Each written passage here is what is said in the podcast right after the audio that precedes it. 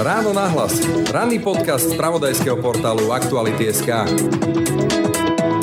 to popisujú s takou obrovskou láskavosťou voči tým blízkym, že oni vlastne nechcú vystaviť tomu obrovskému utrpeniu alebo tým následkom za ich správanie, za napríklad to, že spôsobili nejaké veľké dlhy, alebo že tá ich situácia, do ktorej dostali celú tú rodinu a za ktorú chcú niesť zodpovednosť, je neznesiteľná pre tie deti a oni vlastne týmto ich ušetria, pretože majú takú tú milú predstavu, že to, že ukončia ten ich život, že to je menšie, ako to keby mali celý život žiť s následkami toho správania tých dospelých. A väčšinou je to pre nich takýto, a znova poviem v úvodzovkách, taká tá obrovská láskavosť, naozaj v úvodzovkách, kde hľadajú spôsob, ako tých príbuzní budú čo najmenej trpieť a jedno z tých východisk je toto. Nedávno rozbril hladinu verejnej mienky prípad v Michalovciach, kde Stanislav, otec, siahol na život svojim dvom dospievacím deťom, ich svojej žene aby následne obratil zbraň proti sebe. Nejde o prvý ani jediný prípad, keď rodič siahne na život svojich detí, aby v zápäti spáchal samovraždu. Odborne sa tomu hovorí fenomén rozšírnej samovraždy. Čo k tomu ale vedie, že človek siahne na život vlastného dieťaťa? Ako sa tomu možno dá zabrániť? Či sa to dá všimnúť? A čo sú to ľudia, ktorí niečo takéto dokážu? O tom budem hovoriť psychologom Marekom Madrom, inak zakladateľom IPčka. V našej organizácii máme desiatky psychologov, ktorí dennodenne potvrdzujú potvrdzujú, že sa stretávajú s ľuďmi, ktorí sú v rôznych fázach úvahy o samovražde a ešte sme nenašli zatiaľ moment, kde by sme nenašli iné východisko. Počúvate ráno na hlas. Pekný deň a pokoj v duši praje. Braň Robšinský. Počúvate podcast Ráno na hlas. Dobrý deň. Dobrý deň. Takže pán Modro, nechcem ísť do konkrétneho prípadu, skôr to zoberme ako fenomén tej rozšírenej samovraždy, teda toho, čo si ľudia môžu klásť otázku logicky, že čo to je, že rodič siahne na život svojho vlastného dieťaťa, čo je pre rodiča de facto hodnota najvyššia. Priznám sa, že tento fenomén tzv. rozšírenej samovraždy je veľkým tajomstvom aj pre nás odborníkov, ktorí sa s ľuďmi, ktorí sa dostanú na hranu života a smrti, stretávame denne. Je to pre nás taká tajomná skrinka, do ktorej nahliadame, tak trochu poviem, že našťastie veľmi málo. Ale z tých skúseností, ktoré poznáme zo sveta, samozrejme, že tieto prípady vždy sú veľmi medializované a aj zatrasú trochu tým hodnotovým svetom ľudí. Potrebujem spresniť jednu, jednu takú vec, že ten e, fakt, alebo ten názor rozšírená samovražda, tak sa v literatúre s ním e, narába rôznymi spôsobmi. A najčastejšie hovoríme o rozšírenej samovražde v momente, kedy niekoho presvedčíme, a on dobrovoľne spolu s nami odíde zo sveta. Skočím do reči, taký možno najznámejší prípad v minulosti bol korunný princ Rudolf so svojou Milenkou, ktorí spoločne spáchali samovraždu. Hej, alebo poznáme aj z našej histórie tu kúsok e, iba do minulosti také situácie, prípady, kde tá rodinná situácia bola tak hrozná, tak zlá, že manžel vyšiel zo sprchy, lahol si vedľa svojej manželky do postele a, a hovorí, že, vieš, že je to tak beznadejné, že ja si vôbec neviem predstaviť, že ako pokračovať ďalej. A súhlasila by si s tým, keby sme nepokračovali? A ona na to zareagovala, že áno on ju v posteli a ona sa samozrejme nebránila, ale chcela ešte za života jednu vec, to bolo, že aby sa postarala aj o deti ale ona tým nemyslela, aby ich zabila, ale, ale že, že to ich utrpenie, tá ich bolesť, tá ich beznádej je tak veľká, že vlastne nevedia si predstaviť pokračovanie ďalej. A v tomto tá samovražda rozšírená, alebo nazvime ju akokoľvek, nie je taká výnimočná, pretože s tou ľudskou beznádejou a s tým bezmyslom budúcej existencie sa stretávam denne. Je rozdiel teda, keď neviem, dospelý presvedčí dospelého v akomkoľvek teraz psychickom stave a keď tam už potom sú tie deti, ako tá naozaj najvyššia hodnota pre rodiča, tak toto vnímajú rodičia. Ale tam si možno treba položiť otázku, že či ide o pôvodný zámer zavraždiť povedzme svoje deti a svoju partnerku alebo partnera, môžu to spáchať samozrejme aj ženy, alebo je to už len potom výsledkom tej beznádeje z toho skutku. Povedzme, to sú takí tí vrahovia, ktorí prídu do škôl, strieľajú a potom v tej poslednej chvíli si uvedomia, že z toho už nie je úteku, tak radšej obratia zbraň proti sebe. Vieme do tohto preniknúť? Priznám sa, že takisto moji kolegovia vo svete sa líšia v tých názoroch. Taký môj postoj je k tomu taký, že stretávam sa s ľuďmi, ktorí dlhodobo si nesú v sebe tie myšlienky na ukončenie života a potom len hľadajú spôsob, ako to urobiť tak, aby boli čo najmenšie následky z toho.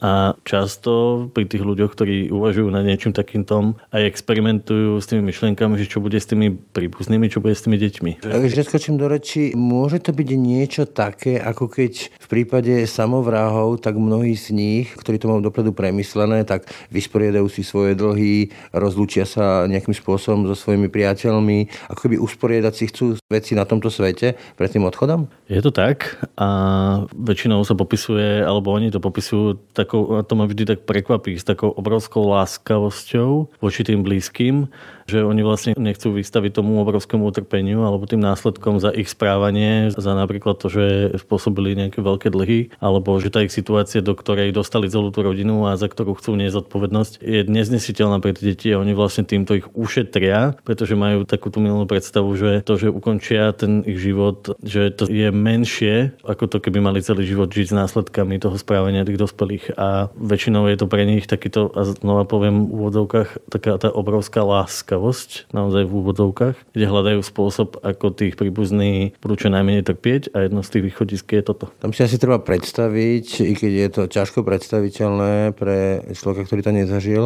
že povedzme človek tej hlbokej depresii môže vnímať samotné žitie to, že človek stane z postele, že dýcha, že funguje, ako obrovské trápenie, obrovskú bolesť, priamo až fyzickú. Čiže vlastne oni v tom stave môžu sa domnívať, že vlastne robia dobre tým svojim deťom, že ich zbavujú tohto typu utrpenia, že prenášajú tie svoje pocity aj na to svoje okolie, na tie svoje deti, na to svoj partner, že vlastne tento svet nestojí za to, tento svet je utrpením a je lepšie, čokoľvek je lepšie než toto? Tak ako to popisujete, tým mám naozaj každodennú skúsenosť, ale ešte, viete, odborníci my to potrebujeme rôzne rozdeliť a hľadáme rôzne tie motívy toho, že kedy vlastne sa ten človek rozhodne tej myšlienke dať ten príjm vo svojom živote, tej myšlienke na smrť, na vlastnú smrť. Preto v mnohých situáciách hovoríme z popisu nejakého vyšetrovania alebo z popisu toho skutku hovoríme o vražde a samovražde, ako keby sme to chceli oddelovať, tieto dva činy, lebo veľmi často napríklad literatúra hovorí, že ak rodič urobí niečo takéto svojim deťom, tak e, vlastne prechádza rôznymi tými fázami zmierovania sa s tým, že aká je tá realita, že to malo iný priebeh, ako si oni predstavovali napríklad, tá smrť tých detí alebo príbuzných. A že už to bolo nezvratné a veľmi často my sa stretávame s tým, že ľudia napríklad keď e, zjedia nejaké tabletky alebo nastúpia tú cestu, na tú cestu smrti svojej vlastnej, tak potom ten púd seba záchovy v nich sa predsa len ozve a potom hľadajú nejaké spôsoby pomoci, ale ako keby nie pomoci pre ten fyzický život, ale pre to duševno, pre ten odkaz, ktorý tu nechávajú. Že často sú zarazení tým, že ten priebeh je iný, ako si myslia a napríklad sa zláknú tej fyzickej bolesti, ktorá je často s tým spojená a ozvú sa nám vtedy, keď sa im ešte dá pomôcť. Ale nečakali to, ani to nechceli predtým urobiť. Nechceli sa nám predtým napríklad ozvať, ale ich úmysel je stále dokončiť ten svoj odchod zo sveta, ale prebieha to inak a ten stres robí svoje a ten pod seba zachují takisto. Iné je si to vysnívať v hlave a niečo iné tá realita. Môj taký obraz je, že možno keď niekto skočí z toho 11. poschodia na tom treťom, zrazu si uvedomí, že to nechcel, že to možno mal byť len ten, ako som hovorí, samovražedný výkrik alebo volanie o pomoc Čiže vieme nejakým spôsobom, aspoň teda z toho štúdia tých prípadov, ktoré máme k dispozícii, identifikovať nejaký moment zlomový, že musí tam prísť do tých myšlienok, do toho kruhu myšlienok samovražedných nejaký katalizátor, nejaký iniciačný bod, ktorý to zlomí k tomu, aby sa to spáchalo? Veľmi často si ľudia myslia, že samovražda je na základe nejakej konkrétnej udalosti, situácie v živote. Schod napríklad klasický, hej, že láska. Moja skúsenosť je taká, že je to súbor viacerých e, vecí, ktoré sa v tom živote udejú a je to dlhodobý vývoj. Často je tam prítomné psychiatrické ochorenie, ktoré neliečia, ktoré neriešia, ktoré si nepripustia, lebo si zvykli na to, že majú nechuť ráno vstať, že majú tú obrovskú vnútornú bolesť a že s ňou chodia denodenne do práce a snažia sa proste podávať maximálny výkon, čím sa cyklia vlastne v tej svojej vlastnej, v tých svojich vlastných ďalších a ďalších zlyhaniach. Ako by sa unavili? Ako keby sa neustále unavovali a, a zároveň zároveň prestáva dávať zmysel tá snaha o niečo sa snažiť, až sa dostanú na takúto hranu. Máme samovraždy, ktoré sú aj na základe nejakého podnetu, vždy je nejaká posledná bodka, ale oveľa častejšie sa stretávame s tým, že to nie je len o tej jednej bodke, ale že to je naozaj súbor mnohých tých vecí. Je skôr niečo také ako že posledná kvapka, že kvapka po kvapke, až príde tá posledná kvapka? Môže to byť napríklad nejaká hádka doma alebo nejaká informácia, ktorá tomu všetkému zrazu ako keby pripíše väčšiu váhu. Neviem, že, že ten rozchod je niečo, čo sa neudeje zo dňa na deň, ale cítite, že sa v tom vzťahu niečo deje, že to nefunguje, že, že sa vlastne pripravujete podvedome často na rôzne tie alternatívy. Veľmi často to napríklad odsúvate, že nechcete, aby sa to udialo a robíte všetko preto, aby neprišlo k tomu poslednému bodu. A ono to zrazu príde a vy potom neviete, akým spôsobom z tej situácie vystúpiť a je tá vaša predstava o tej budúcnosti je tak bolestivá, že nechcete ňou prejsť. Ako by tá samovražda a vražda sú skratkou, že vymazať tabula rasa? Je to skratka, ktorá nefunguje a je to skratka, ktorá je ale logická len e, naozaj tomu všetkému predtým sa dá predísť tým, že spolupracujete na to s odborníkmi. A pre mňa je naozaj bolestivé to, keď sa stretávam s tými ľuďmi na tej hrane života a smrti a hovoríme, že koľko tých momentov predtým bolo tých príležitostí na to zvrátiť to a, a že to nie je o radách, ale že to je o tom bytostnom prijatí, že pri každej jednej, jednom tom zlyhaní v tej minulosti, v tom príbehu je to vlastne o tom, že, že prežívam nejaký pocit menej cennosti, že prežívam pocit úplnej opustenosti, že prežívam pocit, že som na tej situácii sám, taká tá osamelosť.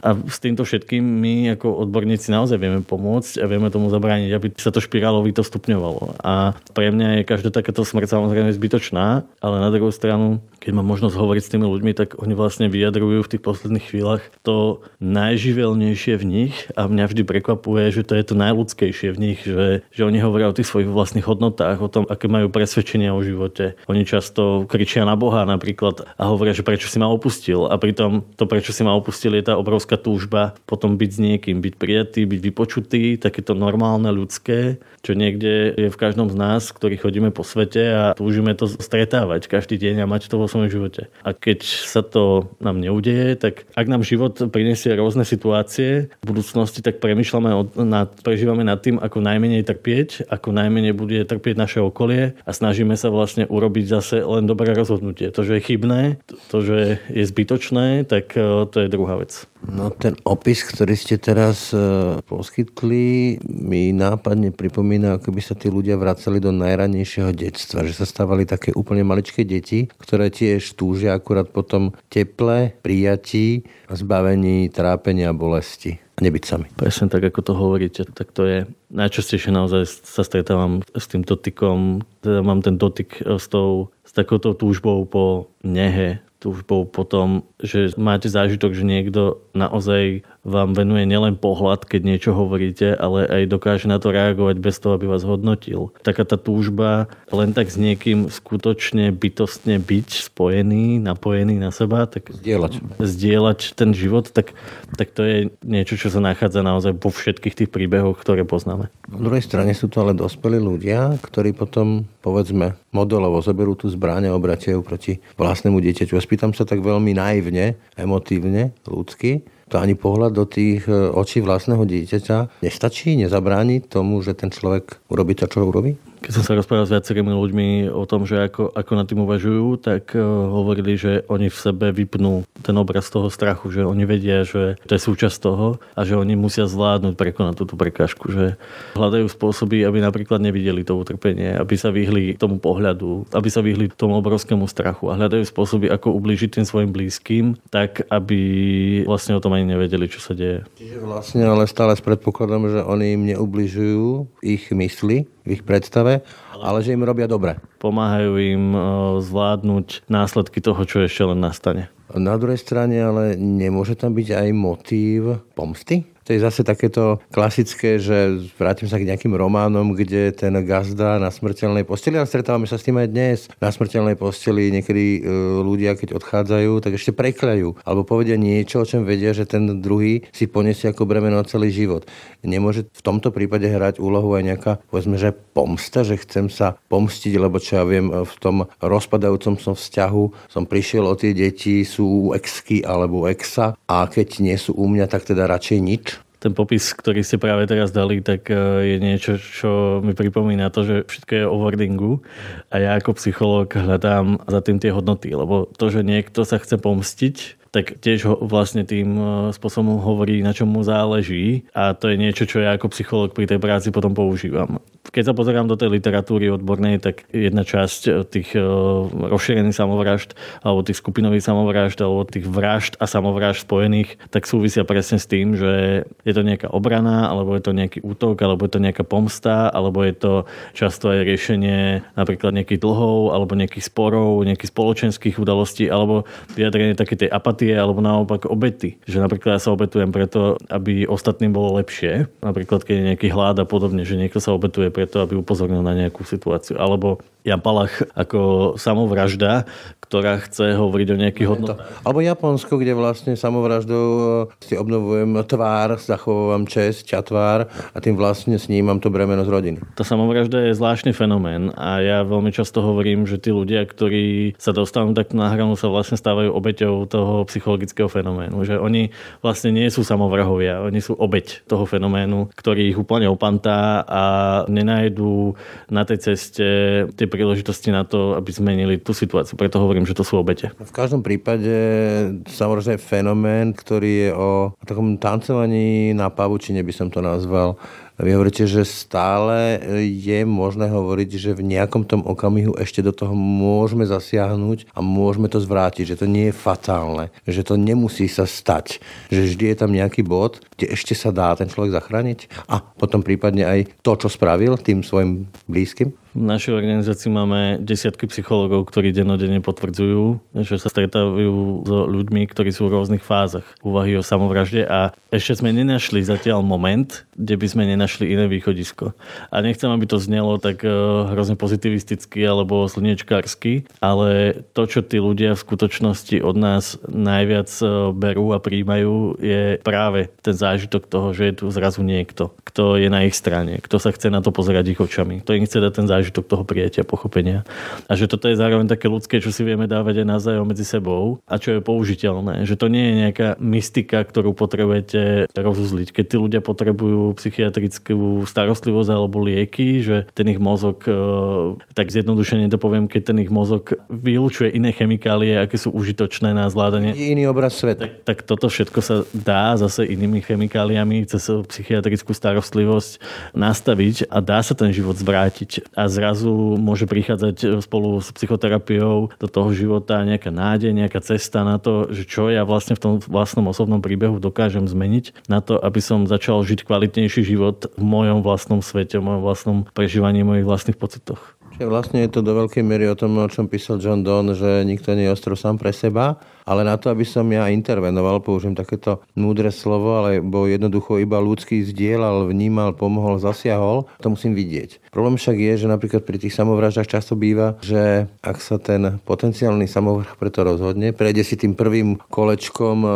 kde ten púd seba záchovy bojuje s tou túžbou sa zabiť, potom sa to nejako ukludní, rozhodne sa a vysiela signály, že už tú fázu má za sebou. A to ťažko spoznať, že ten človek je už rozhodnutý. Dá sa to nejako spoznať, že ten človek naozaj nezvratne, nie je to nezvratné, ako sme sa teraz bavili, ale nejakým spôsobom smeruje k takémuto fatálnemu rozhodnutiu? Najčastejšie je možné to pozorovať na tom ukončovaní tých vecí. Mnohí ľudia zrazu začnú uzatvárať, riešiť svoju dlhodobo neriešiteľnú situáciu, začnú vrácať dlhy, začnú vrácať veci, začnú nejako rozdávať napríklad to, čo má pre nich nejakú hodnotu a je pre nich vzácne. Samozrejme, že je to veľmi také, že hovoriť o tom, že sa to dá rozpoznať, keď žijete s tými ľuďmi vedľa seba, že je také, pre mňa je to zároveň zraňujúce, pretože viem, aké je to ťažké pre tých ľudí ktorí vlastne o niekoho prišli alebo prichádzajú a že potom spätne vyhodnocujú, že kde boli tie momenty, kedy vlastne volalo pomoc. To, čo je taký obrovský mýtus o samovražde, že ľudia, ktorí chcú ukončiť svoj život samovraždou, tak o tom nerozprávajú, ale to urobia. Moja skúsenosť je presne opačná. Že, sú tým posadnutí to tému. Že, že tí ľudia sú ňou naozaj posadnutí a vyťahujú ju napríklad pri humore, napríklad pri nejakých iných situáciách. Alebo keď... Je to tak, že vlastne oni do istej míry aj testujú to okolie, že či zareaguje? Testujú, aká bude tá reakcia, chcú poznať, že kto by prišiel na pohreb a podobne, že tie témy tej konečnosti prinášajú a vtedy je nesmierne dôležité dať tomu človeku najavo, že počuj, že toto nie je úplne sranda a že keď chceš sa so mnou o tom rozprávať, tak poďme nájsť niekoho, s kým o tom môžeme hovoriť, alebo som tu iba ja pre teba. Ak chce... Chcem spýtať, že ako vlastne k tomu pristupuj, lebo asi najhoršia rada v depresii, no tak schop sa, hej, a podobné. Nezmysle, poďme na nejaký humorný film. Toto tiež je také, že nedať najavo nadrade ne, nedať najavo nadradenosť, ale skôr nejakú spoluúčasť. Ako zostať e, a nenechať sa do toho vtiahnuť a zostať nad tým a zároveň pri tom človeku. Nájsť si ten spôsob, ako mu povedať, že počuj, že počul som tie náznaky, počul som, že toto je pre teba nejaká dôležitá téma, všimol som si to, mám od teba strach, záleží mi na tebe, a zároveň chcem mať tú odvahu a s tebou hľadať pomoc. Že toto je to, čo funguje, že nenecháme to len tak, že nenecháme trpieť toho človeka vedľa seba, toho kamaráta. Nepovieme si, že to je jeho vec, nech si, že každý máme svoje vlastné problémy a nech si každý rieši. Práve to, že sme ochotní proste vykročiť. Napríklad máme obrovské množstvo ľudí, ktorí nás kontaktujú práve s týmto, že viete čo, že môj kamarát minule vytiahol takúto tému, ako mám s ním hovoriť, že sa poradia tí blízky s odborníkmi. No, mne celkom e, funguje pri takýchto prípadoch, keď sa mi to prihodilo v živote, dať najavo svoju vlastnú zraniteľnosť, svoju vlastnú slabosť, že aj ja mám za sebou nejaké pekné zmetky a statky a neviem čo všetko že aj mne sa také niečo mohlo diať, môže diať, rozumiem tomu. Môže to veľmi byť užitočné, keď pozdielate tú svoju vlastnú skúsenosť a možno pozdielate aj tú skúsenosť nejakou cestou pomoci, ktorú poznáte alebo ktorú ste prešli. A tá ochota hľadať tú pomoc, tak to je niečo, o čom si myslím, že treba oveľa viacej hovoriť, že viete, že to nie je len o tom, že mu poradíme, že nájdi si nejakého psychológa alebo chod za niekým, ale že my môžeme urobiť to, že spolu s ním napríklad otvoríme ten internetový prehliadač a vyťukáme proste tie kontakty, ktoré máme. A tí odborníci sú možno naozaj na vedľajšej ulici. A že ako náhle tam ideme napríklad spolu, ku mne prichádzajú často takíto ľudia aj spolu s tými svojimi kamarátmi. Ľudský support, hej? Normálny ľudský kamarátsky support, kde dávate najavo to, že je tu niekto, komu na vás záleží a musím povedať, že toto sú tie situácie, kedy ak máte šťastie mať takýchto ľudí okolo seba, tak tá cesta je oveľa jednoduchšia potom z toho von. Keď ste hovorili o tom, aký je dôležitý wording, tak sa vrátim k tým rôznym titulkom, ktoré rámcujú takéto udalosti, kde sa hovorí, že hlava rodiny siala na život svojej partnerky a svojich detí, hlava rodiny. Do akej miery je tento fenomén aj o moderne povedané rodovosti, o tom, že povedzme muži, ako vieme aj podľa rôznych štatistík, ťažšie prežívajú ekonomické krízy, to, že prídu o prácu, to, že cítia zodpovednosť e, v nejakej svojej predstave za finančný rozpočet celej rodiny, že vlastne ten muž má uživiť rodinu, to sú tie predstavy, ktoré tu máme už celé stáročia.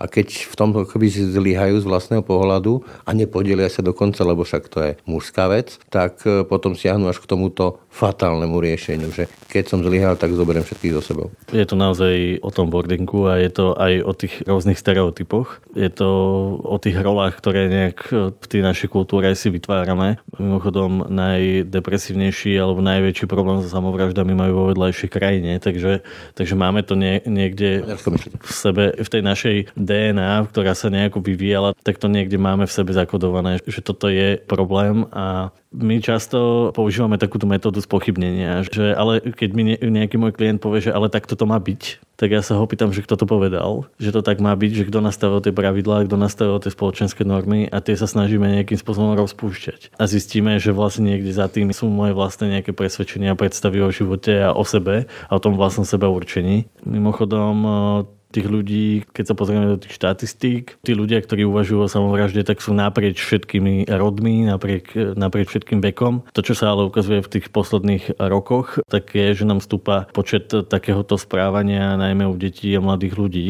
A to je niečo, s čím ako spoločnosť, ako tí dospelí, ktorí nesieme oveľa väčšiu mieru zodpovednosti za tú podporu, preto náš systém rodiny nesieme. A to je niečo, čím sa bytostne chcem zaoberať a čomu venujeme obrovské množstvo našich kapacít, aby sme dali najavo jazyku a spôsobmi, ktoré je charakteristické pre mladých ľudí, ktorí v zásade, keď to tak veľmi zase zjednoduším, sa snažia protestovať proti normám, proti tomu, čo tu je zaužívané v tých stereotypoch. Pri nich sa oveľa ľahšie rozpúšťajú všetky tie predpoklady a, a zároveň tá intervencia, tá podpora, tá pomoc na druhej strane je oveľa jednoduchšia. Ale vidíme, že ten trend je naozaj nepozitívny a že potrebujeme vymyslieť mechanizmus, ako dať tým mladým ľuďom oveľa väčšiu mieru podpory, ako vôbec máme o tom predstavu. Hovoriť o znepokojivom trende, sme sa už bavili, samovražda často o pozornosti o nedostatku pozornosti, o tom pocite existenciálnej osamelosti, čiže do akej miery je povedzme ten trend u tých mladistvých, e, mladých e,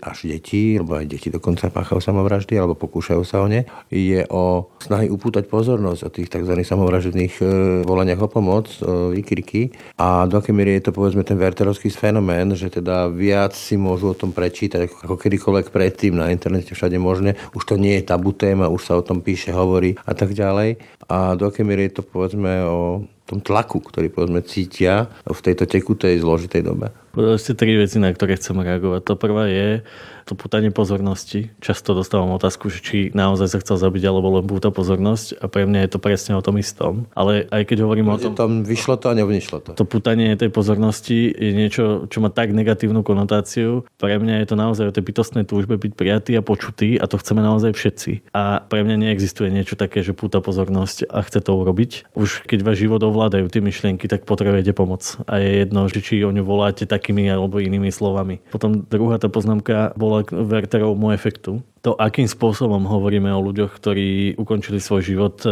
sami, tak rozhoduje o tom, že či sa nájdú vo svete ľudia, ktorí budú chcieť dať tomu svojmu životu e, väčšiu pridanú hodnotu. To sa veľmi súdi v tomto regióne. Tak základné informácie o Werterovom efekte sú také, že ako náhle niekto známejší, významnejší alebo medializovanejším spôsobom ukončí svoj život, tak ľudia, ktorí majú pocit, že ten ich život nemá žiaden zmysel, tak aspoň tým koncom života sa chcú približiť priblížiť k tomu človeku, ktorý je teraz známejší kvôli tej samovražde. A... Papirujú to, len sa vrátim k tomu, že napríklad v tomto regióne často sa vníma samovražda tak, že slaboch, zlyhal. No, je to jeden z tých ďalších predpokladov, predsudkov o samovraždách alebo o ľuďoch, ktorí... A ja preto sa snažím oddelovať e, samovraždu ako fenomén od ľudí, od tých obetí, to, že my tu hovoríme o tom, že niekto je silnejší jedinec, niekto je slabší, niekto to ustojí, niekto to neustojí, ten obrovský tlak, ktorý aktuálne tá doba prináša, ten obrovský stres a najmä to dôležité slovo je neistota, ktorý tu okolo seba ako keby máme, aj kvôli jednak tým krízam, ale aj kvôli komunikácii, ktorá tu nejak funguje v tej spoločnosti, kvôli tomu obrovskému pocitu, že vlastne nevieme, čo bude, tá nepredvídateľnosť, tak toto všetko prináša to, že ľudia sa dostávajú na hranu a ak nemajú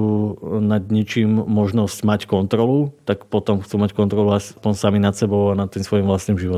Keď sa ešte vrátim eh, k tomu termínu hlava rodiny. Dá sa povedzme taká tragédia, ako bola v Michalovci, alebo hovorím, nie je to jediný prípad, e, ten modelový odrazový mostík nášho rozhovoru, považovať za niečo ako pokračovanie, možné pokračovanie fenoménu domáceho násilia. Je to do istej miery aj o tom, že keď hovoríte, že snaha o kontrolu, že mať, keď už nemám pod kontrolou tú svoju úvodzovkách rodinu, tak e, opäť tabula rázna, zmažem to a mám pod kontrolou aspoň ich koniec? Môže to tak byť. Ťažké je v tejto chvíli hovoriť o tom, čo sa udialo napríklad v tých Michalovciach a preto ani nechcem sa veľmi k tomu vyjadrovať, lebo nemám ani... Modelovo, hej, sa o tom rozprávame. Ale často je ten zážitok toho násilia, my sme to mali štatisticky vyjadrené pred 4 rokmi, sme robili u nás v Vypečku taký prieskum, že sme si pozerali tie rozhovory s ľuďmi, ktorí sa dostanú na hranu života a smrti a keď sme boli v tých anamnézach, v tých príbehoch, tak sme vlastne zistili, že 80% tých ľudí, ktorí, ktorí sa dostali na hranu života a smrti a chceli násilní byť voči sebe,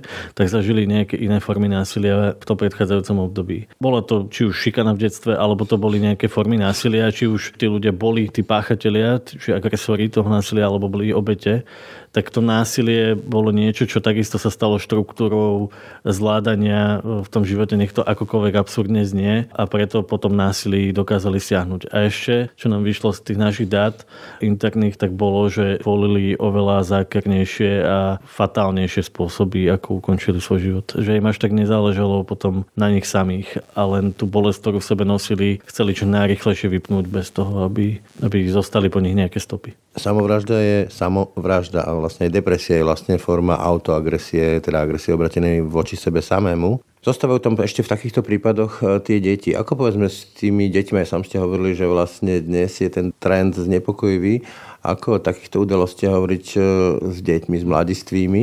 Zvlášť hovorím pri tom, keď e, sa k takýmto veciam dostanú na internete, cez médiá a tak ďalej a otvorujem to tej okna možností a môže ich to miasť, keď sú na tej hrane. Použijem iný príklad. Príklad Zámockej, čo možno na oko vôbec nesúvisí. Po Zámockej mladí ľudia prežívali obrovský strach, že to tiež otvorilo nejakú tému, ktorá tu predtým nebola, ako nejakú možnosť. Prežívali strach, pýtali sa, že či sú ulice bezpečné, či oni sami sú bezpečí. A to, čo potrebovali počuť od dospelých, od elít, bolo, že ako sa vlastne starajú o ich bezpečie. A toto je aj ten model, ktorý vieme použiť, keď počujeme o nejakých takýchto správach. Potrebujeme si ako rodina urobiť taký ten check a podporiť tie naše deti v tom, že pozri, že veľmi sa snažíme o to, aby sme tu boli všetci v bezpečí. Toto sú naše, naše spôsoby, ako riešime napríklad naše fyzické a psychické zdravie. Že máme vytvorené také tie rituály, ako napríklad sa starať o stres, že tatino chodí behávať, ja chodím robiť toto, že je to téma, že sa toho nezlakneme doma a že tým, že to pomenujeme, tak vďaka tomu prinesieme tým našim deťom pocit bezpečia a istoty, že to, čo sa udialo, je izolovaná udalosť, ktorá sa udiala tam v tom meste, v tej konkrétnej rodine a, a naša rodina je pripravená a otvorená riešiť akékoľvek ťažkosti a to, čo ešte funguje, riešiť ich spoločne. Čiže dávať im nejakú formu uistenia. Uistenia, pocitu istoty, pocitu toho, že existuje nejaká oblasť, ako my, dospelí, sa staráme o to, aby oni boli v bezpečí. Úplne na záver, hovorili sme o tom, že vlastne aj keď je samovražda, aj takáto rozšírená forma samovraždy s vraždami, fatálnym riešením, tak nie je to fatálna cesta, že vždy je nejaký bod, kde sa dá zasiahnuť, intervenovať a povedzme zmeniť to rozhodnutie čo vieme urobiť, keď máme pocit, že niečo nesedí v našom okolí a mohlo by sa diať niečo, čo smeruje k fatálnym koncom? Ja veľmi odporúčam hľadať pomoc.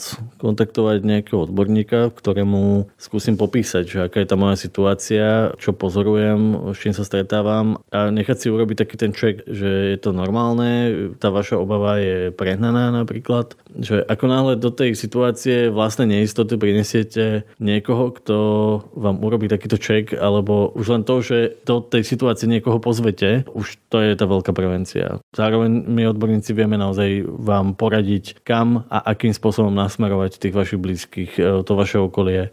Vieme vám vydefinovať, ako komunikovať, ako riešiť tú tému, ako ju otvoriť vôbec tak, aby bola zvládnutelná a priateľná. Samozrejme, že je to veľa o tých vzťahoch, je to veľa o tom našom chcení, o tom, či vyjdeme z tej komfortnej zóny a naozaj otvoríme tú tému úplne naplno a povieme, že, že ja v tejto situácii chcem pomôcť. Ja v tejto situácii chcem ti byť blízko. Bojím sa, že by sa tu mohlo stať niečo, niečo strašné.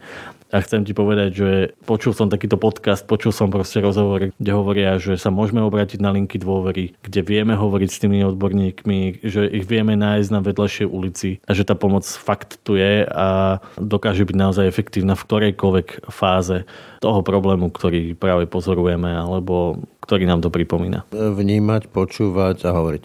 Jednoznačne. Ďakujem, psycholog Marek Madro, ďakujem za rozhovor. Ďakujem veľmi pekne. Počúvate podcast Ráno na hlas. Tak a to už je z dnešného rána na hlas skutočne všetko. Pekný deň a pokoj v duši praje. Braň Robšinský. Všetky podcasty z pravodajského portálu Aktuality.sk nájdete na Spotify a v ďalších podcastových aplikáciách.